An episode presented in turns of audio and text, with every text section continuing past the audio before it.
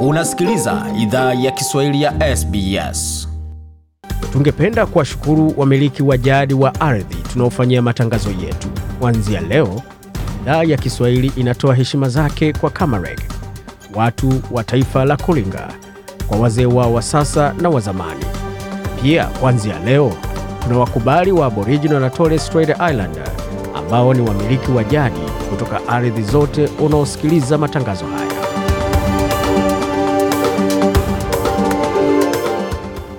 Jambo pote lipo na karibu katika makala idhaa ya Kiswahili ya SBS ukiwa na migode migerano, tukuletea makala kutoka studio zetu za SBS na mtandaoni anani ambao ni sbs.com.au mkwa juu swahili, ukiwa na mengi ambayo tumeandalia. Lakini mwanzo kabisa sasa, kwamba zapata makala kwenye tovuti yetu sbs.com.au mkwa juu swahili. Pia kuna yale ambayo unazipata kwenye ukurasa wa Facebook, facebook.com mkwaju SBS Swahili, na kama ungependa kutuandikia kwa barua pepe, anwani ni swahili.program@sbs.com.au. Kwa sasa tuelekee moja kwa moja kwa kionjo cha yale ambayo yanajiri, hususan katika kampeni za uchaguzi mkuu nchini Kenya, ambako naibu rais uh, William Samoei Ruto amesema haya. Nyinyi wangwana, mnajua kuna watu wametuzoea. Ati kila mwaka ya uchaguzi wanaketi kwa mahoteli, wanaketi kwa maofisi, ati mwaka huu wanataka kutupanga na ule mzee wa kitendawili. Naibu Ruto hapo akirusha cheche katika kampeni za uchaguzi mkuu nchini Kenya, akiwaeleza Wakenya kwamba weye ndiye ana mpango sahihi wa kuongoza taifa hilo katika uchaguzi mkuu ujao mwishoni mwa mwaka. Lakini mengi zaidi tutaweza kuwasikia baada ya taarifa hizi, lakini tukia moja kwa moja kwa muktasari wa habari.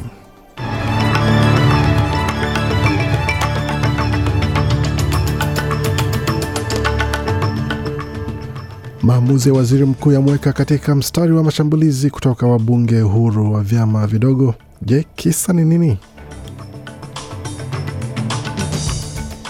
Na uamuzi wa mahakama kuu ya Marekani kwa utoaji mimba wakaribishwa kwa maandamano kote nchini humo. Wanasiasa wakati huo mwanasiasa wa, Nigeria afunguliwa mashtaka Uingereza kwa ulanguzi wa viungo.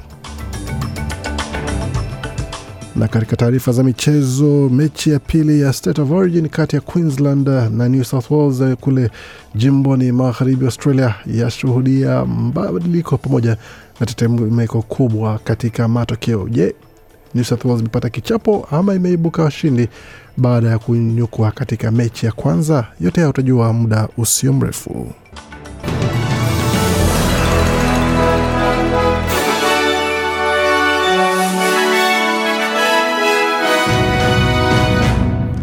Wasikiza idhaa Kiswahili ya SBS ukiwa na migode migerano, na hii hapa ni taarifa kamili ya habari. Tukianza moja kwa moja katika suala zima la hela ama fedha ukipenda, serikali ya shirikisho imesema kwamba mpango wa tathmini ya operesheni za benki ya hifadhi ya Australia haihusu kushambulia gavana wa benki hiyo Philip Lowe. Bwana Lowe ni na RBA wamekosolewa na wachumi pamoja na jamii pana kwa jinsi walivyosimamia sera ya hela kabla na baada ya janga la uviko 19, mfumuko wa bei kwa sasa ukiongezeka sana na imeripotiwa kwamba unatarajiwa kuongezeka zaidi. Salim McManus ni katibu wa chama cha wafanyakazi almaarufu ACTU. Wiki iliyopita alimshambulia Daktari Lo kwa maoni yake kwa mishahara, akidokeza kuwa hakuna mtu yeyote kwenye bodi ya benki hiyo anayehusika katika mchakato wa kuweka viwango vya mishahara. Anasema pia kwamba kiongozi wa chama cha wafanyakazi anastahili rejeshwa tena katika bodi ya RBA. Wakati huo mweka hazina Jim Chalmers ameeleza shirika la habari la ABC kwamba tathmini hiyo haihusu kumshambulia Daktari Low ila inahakikisha utengezaji wa sera ni sahihi. that we're drawing on best practice from around the world and we're taking the opportunity to learn the lessons. Sema kuwa tunatumia taratibu bora kutoka duniani na kuwa tunachukua fursa ya kujifunza mafunzo kutoka nyakati za mitikisiko katika sera za hela na nyakati za utulivu katika sera za hela kuhakikisha tuna mipangilio bora, alisema Daktari Chambers.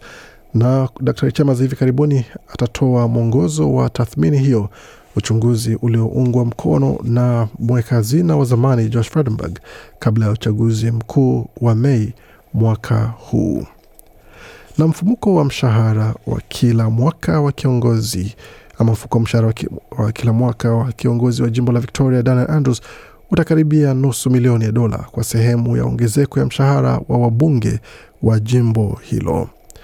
Kiwango cha chini cha kila mwaka pamoja na nyongeza mishahara ya wabunge wa Victoria pamoja na posho zao za gharama zitaongezeka kwa asilimia 2.75 kuanzia Julai mosi baada ya uamuzi uliotolewa na mahakama huru ya biashara ya Victoria.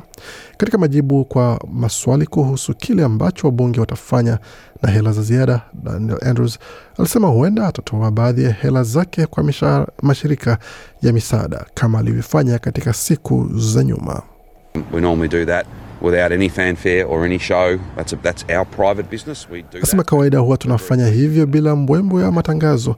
Hiyo ni biashara yetu binafsi, tunafanya hivyo na tunafurahia kufanya hivyo. Kuhusu mwingine, wanaweza fanya maamuzi yao binafsi, alisisitiza Bwana Andrews. Uamuzi wa mpya ulizingatia marekebisho ya mishahara ya asilimia mbili hadi asilimia mbili nukta sabini na tano kwa wabunge wa madola New South Wales na Queensland pamoja na masuala mengine, nafasi ya fedha na mwenendo wa kiuchumi wa Victoria ukizingatiwa, makadirio ya mfumuko wa bei wa kitaifa wa asilimia saba na ongezeko la kima cha chini cha mshahara cha tano nukta mbili asilimia hiyo. Na tukisalia jimboni Victoria, mamlaka wamesema kwamba aina mpya ya uviko 19 inaweza, um, inaweza kuwa ni mpya kubwa aina mpya kubwa ya virusi jimboni humo, virusi hivyo vinapoendelea kusambaa katika maeneo ya magharibi Australia.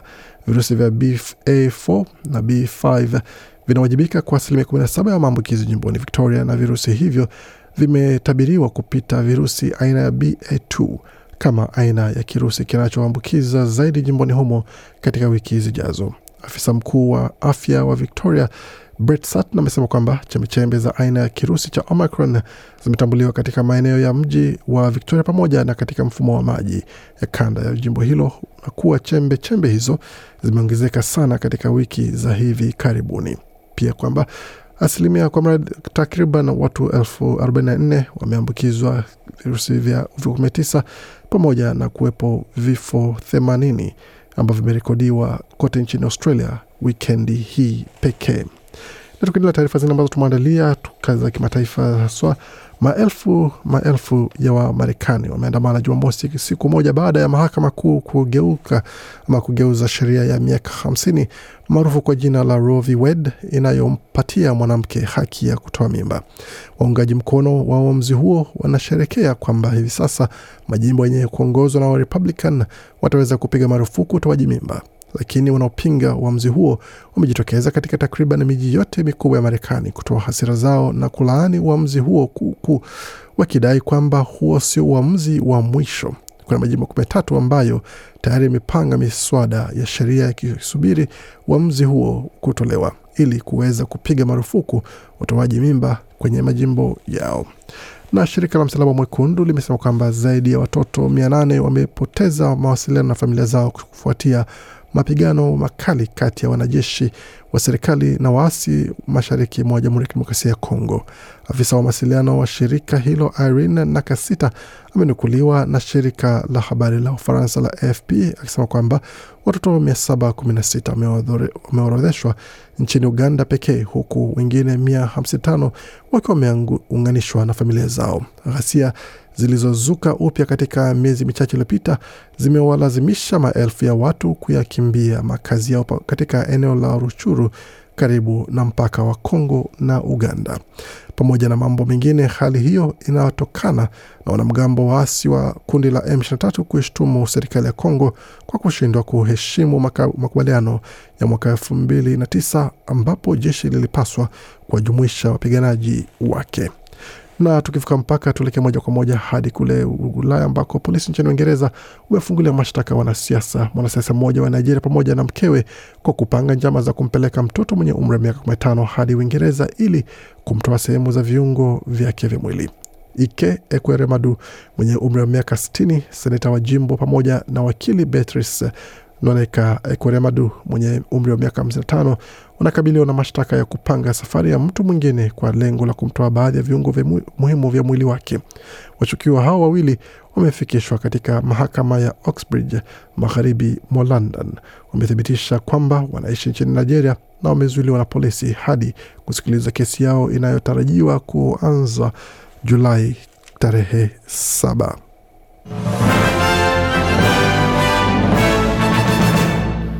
Waendelea kusikia idhaa Kiswahili ya SBS ukiwa nami Gode Migerana, tukielekea moja kwa moja katika taarifa za michezo, ambapo kwa sasa tunatazama yale ambayo yanajiri, tukielekea moja kwa moja katika mchezo wa AFL. Matokeo ambayo yalikuwa wikendi hii ni sawa na haya, ambapo timu ya Collingwood, timu ya Collingwood imepata ushindi wa alama zikiwa ni takriban kumi na moja 88 kwa 77 dhidi ya GWS Giants, wakati Port Adelaide wakiwacharaza Gold Coast kwa alama mbili tu, alama zikiwa ni 93 kwa 91. Adelaide wakipata ushindi dhidi ya North Melbourne wa alama 115 kwa 58. Tukielekea moja kwa moja katika mchezo wa NRL, mechi ambazo zimechezwa hii leo ilikuwa ni kati ni kati ya timu ya New South Wales pamoja na Queensland ya State of Origin, mechi ya pili ambapo New South Wales imeibuka mshindi, alama zikiwa ni 44 kwa 12, mechi ambayo imewekisha kwamba mechi ya tatu ambayo itachezwa kule Melbourne itakuwa ni mechi yenye uvutio mkubwa sana baada ya Queensland kushinda mechi ya kwanza jimboni New South Wales na mechi ya pili kupelekwa kule Perth, magharibi Australia, ambako vijana wa New South Wales wameweza kujionyesha hasira zao pamoja na kuweza kuonyesha ukamavu wao kushinda mechi hiyo. Tukielekea moja kwa moja katika taarifa zingine za michezo, hususan katika soka ambapo timu ya wanawake ya mpira wa miguu the Matildas ya Australia wamecharazwa magoli saba kwa sufuri saba sufuri dhidi ya Uhispania katika mechi ambapo mwalimu amekosolewa vikali kwa jinsi alivyoweka wachezaji mashuhuri pamoja na wachezaji wa viwango vikuu vya Australia nje katika mchezo huo na kuanzisha wale ambao wana uzoefu mkubwa wakisema kwamba ni, ni makosa makubwa sana ukizingatia kwamba Australia inaelekea katika kombe la dunia. Hata hivyo, mwalimu alikuwa na haya kusema kuhusu hatua yake ama uamzi wake. To commit to a game plan like that against Spain, one of the world's best team people for the Euros. Amesema kushiriki katika mchezo kama huo dhidi ya Uhispania ilikuwa ni hatua nzuri sana na ilikuwa ni majaribio zaidi ya kombe la dunia ama kupita kombe la dunia. Kwa hiyo tumefanya haya kuhakikisha kwamba watu wanakuwa, wachezaji wanakuwa na uzoefu mkubwa sana, na furaha pia kwa jinsi ulivyoweza kucheza, jinsi ulivyoweza kutoa ulinzi katika sehemu za nyuma, na jinsi ulivyoweza kuonyesha umahiri wao na viwa, viwango vyao kwa ujumla. Kwa hiyo licha ya ukosoaji huu wote, nina furaha kwa jinsi wachezaji walivyojibu na walivyotekeleza kazi zao. Hiyo yote ikija ni baada ya kichapo cha saba sufuri, hali ambayo bila shaka huenda ikatikisa imani ya baadhi ya mashabiki pamoja na wadau wa soka hapa nchini. Hata hivyo, hongera kwa wote ambao walishiriki.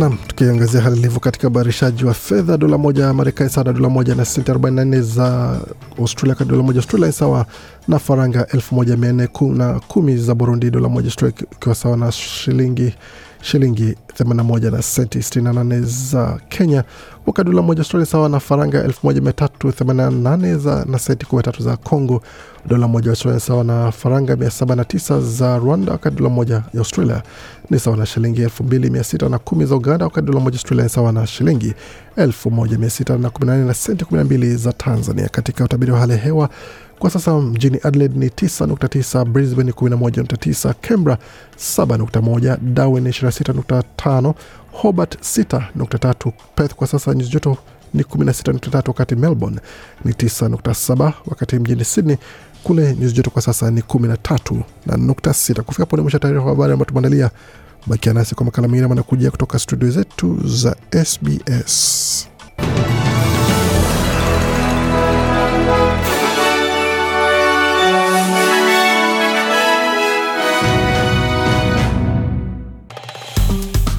Penda, shiriki, toa maoni. Fuatilia idhaa ya Kiswahili ya SBS kwenye Facebook.